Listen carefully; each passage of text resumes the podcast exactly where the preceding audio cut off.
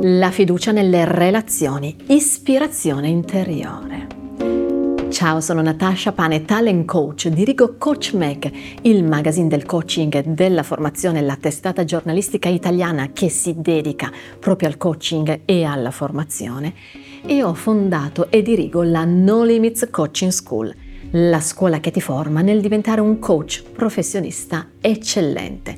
Se ancora non l'hai fatto, ti consiglio con tutto il cuore di iscriverti a questo canale YouTube per seguire i prossimi video che ho in serbo per te. Nel video di oggi ti racconto come fare a costruire relazioni di fiducia con le altre persone ed è proprio di fiducia che dobbiamo andare a parlare insieme.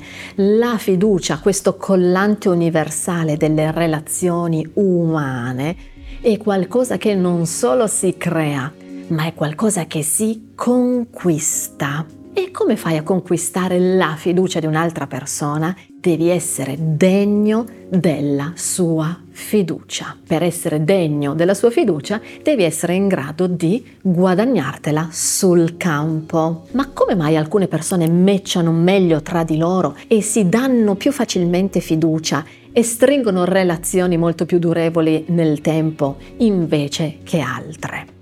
Te lo racconto subito. Guadagnare e costruire fiducia nelle relazioni ha un mattone fondante particolare ed è la condivisione degli stessi valori guida personali. Questo è un consiglio dal mio punto di vista che vale veramente oro. Accompagnati sempre con persone che hanno il più possibile il tuo stesso senso dei valori, ok?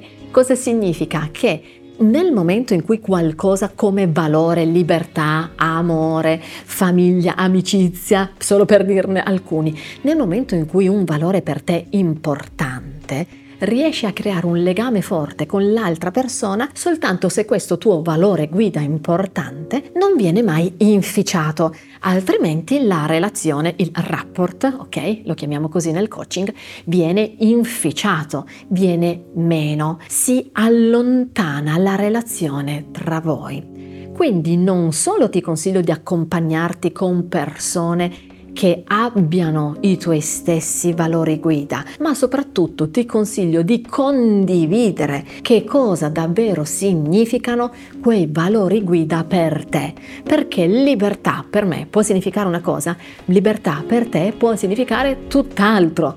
Quindi non si tratta solo di condividere gli stessi valori, attenzione, è molto più profondo. Si tratta di condividere il significato specifico dei diversi singoli piccoli valori, il potere della comprensione e della scelta della volontà di stare insieme.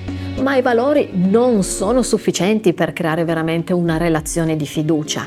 Bisogna, è necessario comunicare anche quali sono i tuoi bisogni. Ti faccio un esempio banalissimo. Io, per esempio, ho un forte bisogno di attività fisica cioè ho veramente la necessità di muovere il corpo frequentemente in attività sportiva intensa di un certo tipo. Essendo un mio bisogno, una mia motivazione molto alta, la devo nutrire in maniera intensa spesso e volentieri, altrimenti entro in frustrazione, ok? Divento una persona infelice e inizio veramente a rendere la vita impossibile, ok? Anche alle persone attorno a me. Se io vivessi con un uomo, con un marito che non comprendesse, magari perché non l'ho fatto bene comprendere io, ok? Cosa significa per me il mio bisogno alto di attività fisica?